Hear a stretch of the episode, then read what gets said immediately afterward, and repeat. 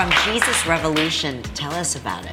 It's a nice movie. Yeah, it looks really beautiful. I sweet. mean, uh, you're tearing up. I see you getting emotional. what, are- what are you feeling? Can I play doctor? Um, What do you yes, of feel? course. Um, I, I, I love this movie. I really love it. Um, When my when we first saw the first cut, uh, we sat down in our home and, and Kate saw it. She said, "Oh my God, it's the best thing I've ever done." She started crying. but uh, he's uh, he's a man looking for his own faith and finds it as well. Uh, a man whose church is empty and he can't get uh, traction, and he's starting to think he's going to be fired from his job as a pastor. And uh, uh, this hippie comes into his life, and he finds a new purpose, and uh, started a movement that is still still going. Welcome to the Scripture and Plain Reason podcast. an engaging podcast where we affirm the authority and the clarity of Scripture. My name is Ryan. And my name is Brian. Welcome back, listeners. We are here for another episode of the Scripture and Plain Reason podcast. And we've been talking about, in the last few episodes, a series around revival and revivalism. We talked about the Asbury revival. And we are going to kind of wrap up this series with a quick recap or review of Jesus Revolution, which is a movie that's out right now. Brian, I know you mentioned in the last episode you saw this with Carissa. I have not seen it, but I've read up about the movie. But why don't we jump right in? And, you know, when you think about Jesus Revolution and you think about Christian movies, the first one that comes to mind always for me is Fireproof with Kirk Cameron. And I'm curious, was this just another one of those Christian flicks that we all typically recall from the genre of the fireproof uh, type of movie, or, or did they do something else with this one? Yeah, it's a great question. Um, I think we should start with just announcing this is a spoiler alert. We are going to talk about the contents of the movie, The Jesus Revolution. So if you have not seen the movie and you plan to see the movie, you may want to listen to this episode later. With that said, it was different by far than what I would refer to as the Christian flicks that you referenced, like Fireproof. And I actually enjoyed the the content, the storyline of Fireproof. I think there was the big movie Courageous, and they've had a whole series of those, some that Kirk Cameron has starred in. But I had a friend who Uh, is in Guam. His name's a shout out to Joe Sarney. But Joe is a videographer and he works for Harvest Baptist Ministries in Guam. And he was talking about the Jesus Revolution and he posted this on his social media before I watched the Jesus Revolution. In fact, to be totally transparent, I was reticent to see it because I thought it was going to be just like some of the other low budget Christian films that I had watched, like Fireproof. But here's what Joe said Fireproof is a film made by pastors with the help of filmmakers. The Jesus Revolution is a film made by filmmakers with the help of pastors. There's a big difference. So that's what Joe said. And I thought, you know what? I'm going to see this movie. And that was exactly my experience. It was really well done. The acting was great. The filming was spectacular. The uh, actors were, as I mentioned, excellent. And we've seen them, known them. Some of them we really like in other movies or television series. Uh, so it was quite different than the normal low budget Christian film that um, is high on, you know, giving the gospel message, which is really good, um, and giving uh, the Bible message very clearly. But sometimes you can tell that uh, they didn't have a lot to uh, put into the movie and to the filming of the movie. Uh, this one was quite different.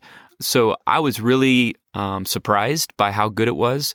And uh, actually, my uh, almost 20 year old daughter, when we left, after shedding a few tears during the movie and laughing a lot as well, she said to me, She said, that's one of the best movies I've seen in a long time. So, quite different than uh, some of those Christian flicks that uh, you referenced, Ryan.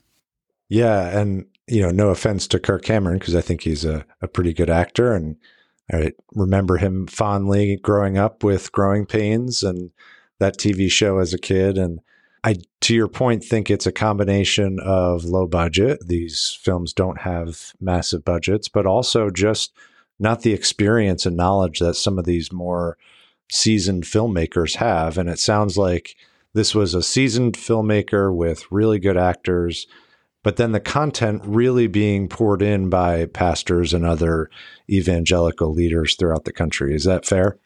Yeah, that's exactly right. Um, this was directed by Jon Erwin. I didn't know much about Jon Erwin, but I did know that I really appreciated some of his earlier movies that were Christian movies. I don't know if you went to see, if Nikki went with you to see Mom's Night Out a few years ago. It was a Christian comedy, um, and I think you may have seen I Can Only Imagine. We showed that movie for uh, a movie night once at the church. Um, really good movie. And he also uh, directed Woodlawn, which came out a few years ago about a football player, football team. So he's he's got a string actually of of really good movies that aren't of the kind of category that you and I both described. Of uh, you want to go see another Christian flick, we'll have to pay the same price for the tickets, but we know it's not going to be as good. Um, so he's got a string of really good, well done movies. Now, here's a spoiler, but uh, alert. But uh, here's what the story. The plot line is about Greg Laurie, his wife Kathy, basically, this story is about how he came to faith in Christ. Ultimately, he started a, a ministry, a church, Harvest, out in California and uh, it is a thriving ministry. Sometimes you'll see Greg Laurie. I, I, really like his voice. I don't know if you're familiar, Ryan, with listening to Greg Laurie, but uh, he has a very distinct preaching voice. And um, he has done some commercials, kind of like ones you see with Franklin Graham from time to time on um, television now, on the news stations, giving the gospel. Greg Laurie is just very clear when he articulates the gospel. And I have appreciated that over the years. Um, but the story is really about how Greg came to know the Lord through the Jesus freak, Jesus movement, Jesus revolution time.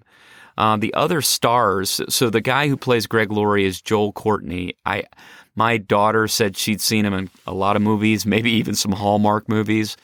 And then the other star of the show is the Christian hippie Lonnie Frisbee. Um, he's played by a very famous actor right now, Jonathan Roumie, who's Jesus in The Chosen. And then Pastor Chuck Smith, um, who is the founder of Calvary Chapel. His part is acted by Kelsey Grammer, who we know from Cheers and Frasier. But the whole um, drama is about the Jesus movement, the Jesus Revolution, as it's called, or some people will kind of pejoratively talk to, about them as being the Jesus freaks. And it was really a, a, revival of sorts that we talked about briefly last week, Ryan, that started in the late 1960s, go into the 1970s. And it's really where the denomination of Calvary Chapel was founded with Chuck Smith. And it talks about how Chuck Smith invited some of the hippies that were coming to know the Lord into their church. The most noteworthy one was Lonnie Frisbee, and uh, it just tracks that story. And then Greg Laurie is one of the ones that comes to know the Lord uh, through this. And so the film tracks the romantic relationship of Greg Laurie and Kathy Laurie, but it's really authentic. I mean, it, it has all the elements of someone who just wants to rejoice at uh, God and His powerful work, bringing people to Himself through faith in Christ. Hippies, homeless, surfers, uh, so there's that element that just causes your heart to rejoice. And then there's also something involved for, you know, uh, girls like my daughter. Not that she wasn't encouraged by the revival too, but uh, watching the romantic relationship between uh, Greg and his wife Kathy, and how they came to know Christ, how they were on drugs, uh, they were in the hippie movement, and um, at one point, Greg says to Lori, if you ever get in my way of following Christ, we're breaking up. And later on in the movie, wow. she says the same thing to him. Yeah, so it, it's just a really good movie in terms of cinematic uh, production, acting, drama. And I'm pretty certain in the research I've done before and after the movie, just in that that movement, the Jesus movement, it seems to be fairly historically accurate. There were things I really liked about the movie that maybe we can mention in a minute. We can kind of put on our Siskel and Ebert hats and and and critique it. And there were some things that I, I, I didn't appreciate and thought should have been done differently and perhaps could have given the wrong message. But overall, it was it was a uh, um, do you give this a, like a five Rotten Tomatoes? How does that work? I'm not sure how the Rotten Tomato uh, category of of film critique goes. Is it the more tomatoes you give, the better, or the less? Do you know? Yeah, I think it's the more the better. Maybe we'll do a thumbs up, thumbs down, and we'll do a bit of a, a Rotten Tomatoes out of a hundred. I think it's out of a hundred Yeah. tomatoes. Um, we'll give it a rating. Oh, that sounds good. Did you ever watch Siskel and Ebert when you were young? Yeah, yeah, a little bit. I I watched their reviews and the, I thought they were pretty good movie reviewers for the most part. Yeah, it seemed like though every movie I liked, they they gave a thumbs down to. So maybe it was just the movies my parents allowed me to watch, and they didn't think they were that good, or I just don't Yeah. appreciate good movies. I'm not sure which one it was. Well, just for our listeners' sake, uh, Joel Courtney, who plays Greg Laurie, uh, also played one of the kids in a, a fairly popular sci-fi movie back in 2011 called Super 8. So, just for reference purposes on where Joel Courtney may have been in in other movies, I, I did think it was interesting, Brian, how they focused on Pastor Chuck Smith in the movie and how his approach to evangelicalism back in the 60s and 70s, where he opened the doors to hippies and homeless people. I, I thought that was fantastic, especially w- with in relation to the fact that back then it sounded like Christianity was for everyone, but for the hippies and homeless people, they needed to uh, maybe get back to uh, straight and narrow before they're they're able to come into the church. So I, I thought that was a positive just based on the review that I had read, and and certainly looking forward to watching the movie as well, so I can get all the additional context. But maybe we'll start, Brian, with just your general thumbs up, thumbs down on the movie, and then what would you rate it out of a hundred on a Rotten Tomatoes scale? Sure. Yeah. Well, I would say the the highlights for me, uh, you know, I'm going in there um, not just as somebody who's wanting to watch a movie. I mean, because the the following week I went to see Creed, and uh, I think this is number three in the in the Creed trilogy. And I thought that was grand, but that's a whole different genre for sure. So, so I went to see this movie um, as a Christian, as a pastor, as a student of church history, as a student of revival history. So I didn't go in as an unbiased observer. I, I went in kind of maybe a, a bit skeptical, knowing that Hollywood produced it, but also open minded to say, hey, I, I really would like to see how this is portrayed and how it squares with what I know about the history of the moment, what I know about these characters that are being acted out. So, one of the things that hit me right away is they start with some actual footage. Um, and then they, they, they actually had replicated it of the baptisms, these mass baptisms that were taking place out at a place called Pirates Cove in California, where Calvary Chapel, my understanding, not Calvary Chapel, but Greg Laurie's church Harvest still does their baptisms at that very place where Greg Laurie was baptized. That's cool. Yeah, it's really cool because you see all of these hippies and um, all of these people out here, and the shots that I saw, it was either um, Lonnie Frisbee, the hippie, or it was Chuck Smith, um, the founder of uh, Calvary Chapel, doing the baptisms out there. And uh, these folks were celebrating these people making a confession of faith. Now, I'll get into some of the things I didn't really appreciate later, but those baptisms, particularly Greg Laurie's baptism, when Greg Laurie's baptized, he steps into the water and you're not really sure if he's a Christian or not because he's been running away from uh, the gospel, from the word. He's been invited to Calvary Chapel. He's attended a few of their meetings. He's under conviction. He says to Kathy, his girlfriend at the time, We've tried everything, and it always turns out to be empty. How do we know this is not going to be the same thing? We're going to be disappointed again. And um, she's already trusted Christ, and she says, This is never going to let us down. Christ is never going to let us down. So he goes out into the water to be baptized by Lonnie Frisbee. And Lonnie basically asks him as he's a believer, and his answer is anything but confidence. Well, um, Lonnie basically leads him into a sinner's prayer of repentance and faith in Christ, and and he he says, "I believe, I repent, and I believe."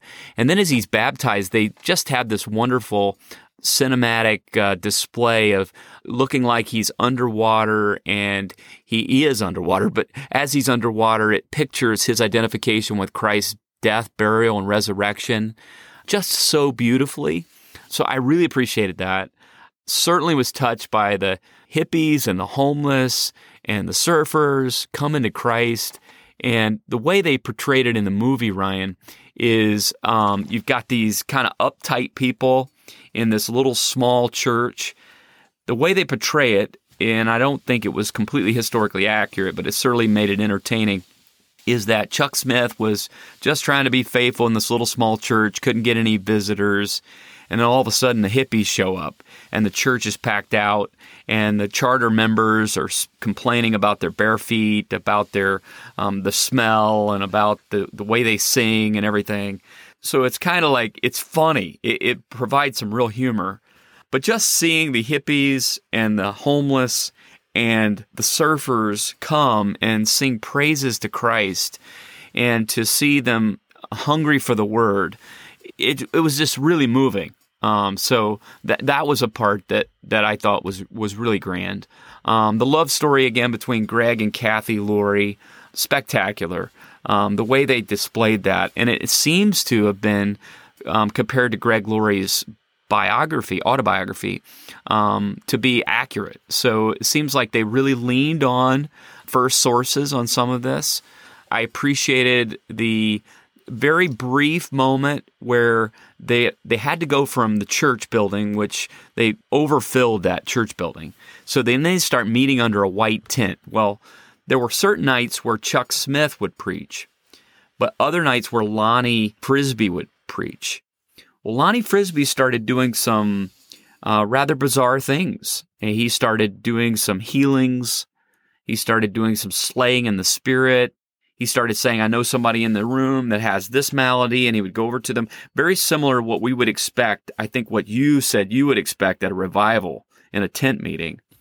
Well, yeah. Chuck Smith started mm-hmm. confronting mm-hmm. him about this and saying, you know what, you, you got to stop doing this. Uh, we don't know that this is really happening and this is going to become a distraction. So it's interesting. They kind of have a breakup in the movie and they, they kind of split up. Now, my understanding is later they reconciled. But I just thought that was fascinating because Chuck Smith, everything you learn or read about him was a man of the word. He was a man that taught the word regularly and he taught it systematically.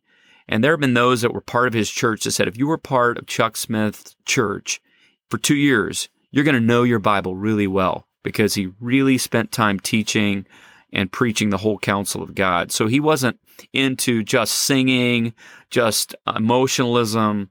Um, he was really grounded in the word. So those moments where you saw that tension between Lonnie Frisbee and Chuck Smith that was really good. One last thing I'll say was a positive. I think it's a positive about the movie. I've heard some people say it was a negative, but I think it was a positive. Um, there's been some that said it was negative because in the movie they don't reference um, Lonnie Frisbee's what has been described as that he was a homosexual. And now the story actually goes with Lonnie Frisbee that during the time of the, the historical time of the filming of, of this movie, um, so the the era that they were covering, late '60s, early '70s, that everybody who knew Lonnie Frisbee, he was a dedicated husband to Charlene, and he he was not at all practicing homosexuality. He did fall into that sin, evidently. He died with AIDS ultimately, but he was abused as a child. But there were three different little booklets that are transcribed from his deathbed that they don't reference in the movie at all. But those three books, he he repents. He talks about how that he had sinned against God. He talked about the sin of homosexuality. He talked about the sin of what he had been doing and that he was right with God and this was wrong. Um, so three different little booklets were transcribed from his actual words that he recorded on his deathbed over months that really are testimony that uh, Lonnie repented and that he was truly a believer. So I was glad after reading and hearing about that that the movie decided, the directors decided, we're not going to cover that aspect because that was after the time of the events of this movie. And you wouldn't have had time to really discuss um, how he died and what he repented of. So overall, the movie was so good that I've had my daughter say to me repeatedly, "We need to go see it again, Dad, before it's out of the theaters." So that's my thumbs up. Yeah, well, why don't we pivot to your your thumbs down and maybe some of the areas of negatives that you saw in the movie? And I, I want to ask in relation to the typical Christianese Christian flick that you would see we know that the gospel message is usually very, very prevalent in those movies, which is a fantastic positive of some of those Kirk Cameron and other Christianese like movies. Uh, I'm curious, was the gospel message very clear? And maybe that'll lead directly into some of your your negatives associated with this one. Yeah, thank you. I, I think that's a good lead in because that was one of my biggest disappointments with the movie, Ryan, is the gospel wasn't clear. The clearest it was was when, as I mentioned, when Greg Laurie's baptized by Lonnie Frisbee and he leads him essentially in a sinner's prayer. And that was the clearest the gospel was throughout the movie. Now, I don't think that portrays Chuck Smith properly because, again, I've never met Chuck Smith, but I have listened to some of his sermons that are on online. And those that do know Chuck Smith, we have folks at our church that were saved in the Jesus movement during the Jesus Revolution. Some of them were part of Calvary Chapels, and some of them have actually heard Chuck Smith preach at the Calvary Chapel that they were part of. And my understanding is Chuck Smith was always in every sermon that those who knew him said he would give the gospel an invitation for people to repent of their sin and be saved every time he preached. So if you're going to have a movie where Chuck Smith is one of the main characters and you're trying to reflect historically what was this Jesus revolution all about, it seems to me you should have reflected the clarity of him giving the gospel as he did. And and that would have also influenced, I mean, it's already blown away their expectations in terms of what they're making at the box office for this movie. It was not supposed to be that great of a success. And so you just think about the potential of how many people could have heard the gospel with clarity if it had been clearer. So that was disappointing to me. And another part of that that was disappointing is they show a lot of singing, they show a lot of emotion in these services, in these tent meetings. All that's good. But again, my understanding is that is not a good reflection of the Jesus revolution my understanding is this was always true of Chuck Smith's ministry at Calvary Chapel. And it's actually true to this day in a lot of ways. I call Calvary Chapel, and I don't say this in a mean way or a pejorative way, but I, when I reference Calvary Chapels now, I, I say they're kind of like the Walmart of churches. I mean, you can go to almost any city and find a Calvary Chapel. And they, they're very tight in their franchise. so, you know, certain restaurants like Chick fil A, they're very tight on their franchise. You got to do it our way. Well, almost every Calvary chapel you go into, number one, you're going to notice they don't do church membership. So they're, they're obviously not as Baptistic as we are. But they also, they go mm-hmm. through one chapter almost every service you go to. They're going to go through one chapter of the Bible. They're just working through the Bible. So if you go there and they're working through Genesis, they've started over. And if it's Genesis 19 Sunday, that's what you're going to get. All of Genesis 19. Next Sunday, well, if you go back on Wednesday night, it might be Genesis 20 because they have a Wednesday night service and they just do it. So you just are working through the scriptures. All that to say, Chuck Smith started that. And my understanding is these people weren't just coming on Sundays, they were coming to the tent every night, and they show that in the movie, but they were coming for hardcore discipleship and Bible study. It was not dominated by music, it was not dominated by testimonies. Even what we saw a lot of at the Asbury Revival so I was disappointed that they didn't reflect what I've heard actually happened. And those that knew Chuck Smith said, no, these were not like just emotional meetings with a lot of singing. They were coming back every night for Bible study, almost every night of the week. You would think just an opportunity of even a portion of a sermon by Chuck Smith, and especially the portion of the sermon where he's giving uh, the gospel message would have been great to include. So appreciate your thumbs up and thumbs down. And I'll, I'll, do a quick correction on Rotten Tomatoes. It's actually a percentage up to 100%. So let's hear it. What's your Rotten Tomatoes percentage for Jesus Revolution? Oh, so 100% is the highest, right? I just need to understand my, my range here. And a 1% would right. be really bad. You know, I, I think overall, I, I would give the film and just the acting, the overall presentation, I would give it a 96%. That would be my rating.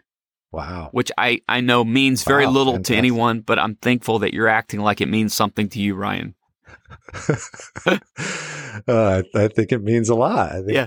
just to hear some of your negatives associated with the movie and you're still giving it a 96 yeah it was an excellent movie I, I, I, wept a few times and um, laughed a lot it, it was and it was invigorating to my own soul and my own desire to share the gospel with groups of people that you feel maybe initially you don't you don't connect with. I mean, there's some funny moments in the in the movie where they show the elders of the church complaining that they're coming in barefooted because they're going to ruin the brand new shag carpet. Now, my understanding is that's not completely accurate. That, that but the story actually goes that Chuck Smith they were holding the hippies back in the foyer early on, and they weren't going to let them in because they had this brand new shag carpet. And evidently, Chuck Smith, and this was told to me by, I heard this by um, Alisa Childers' dad, who was actually brought in as a band love song. He was brought in to sing early on in that revolution. He got saved at Calvary Chapel when Chuck Smith was preaching one night. Um, but anyway, he said that the, the story actually goes that Chuck Smith said to the elders, Well, if you won't let the hippies in, we're going to tear out the brand new carpet. So they thought, ah, we better let them in then because we don't want to tear up the brand new carpet. So that that was that was encouraging to me. So yeah, that the reason I give the movie that high of a rating is um, I think it, every Christian that can ought to go see it. I, I really believe if it doesn't get you excited about sharing the gospel with people who aren't like you, don't dress like you, don't sing like you, then your your wood is probably waterlogged if it doesn't set you ablaze. And one last thing I would say about this is the lessons that you learn in ministry.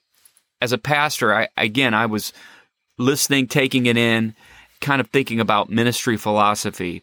One of the things that I found out about Chuck Smith by the movie and also reading about him is Chuck Smith was solid biblically. He wasn't progressive. He wasn't leaning towards the newest trend. He was very set in making sure that those who came to know Christ through the Jesus Revolution, these hippies, these homeless, these these surfers, as well as the normal people, uh, that they be grounded in the Word. However, he believed he could be very flexible culturally. So he would not be moved theologically or biblically, but he believed you can you can culturally adapt to reach a generation. And so some of the music that he was allowing these hippies to to sing, and it actually became the start of Christian music or CCM, Christian contemporary music as we know it today. Songs like little songs, little ditties that we're familiar with now, like Seek Ye First the Kingdom of God, Seek Ye First a Kingdom. That was started at the Jesus Revolution. They started singing these choruses. Hmm. And um, so sometimes we forget how we were impacted by them. But uh, yeah, it was a good movie. I recommend you seeing it. I recommend all of our listeners seeing it. And uh, hopefully it'll be as inspirational to you as it was to me and my daughter. Yeah, appreciate that review, Brian. And uh, I think we ran over a little on time, but that was a, a, a great review, and I, I, agree. I think it's going to get folks psyched up to to go and see it if they haven't seen it already. Uh, we do have some things that I want to just preview, and I know we previewed what's upcoming here over the course of the next couple months on the last episode, but just another quick reminder: we're getting back to Israel in the next couple episodes. So we're going to hear about your trip. I know we did the episode while you were in Israel, so we were across the world from each other when we were recording that. Uh, now we get to hear that you're back and, and how it went and did the trip live up to your expectations? And specifically, if you recall from that episode, did some of those exciting high point places that you really were looking forward to, did those places live up to your ex- expectations or did they blow away your expectations? So, looking forward to those episodes. We'll also do the, the hard questions episodes coming up as well. And uh, I think this is a good place to wrap. Well, my name is Ryan. And my name is Brian. Join us next time for more scripture and plain reason. God's word is true, and God's word is clear.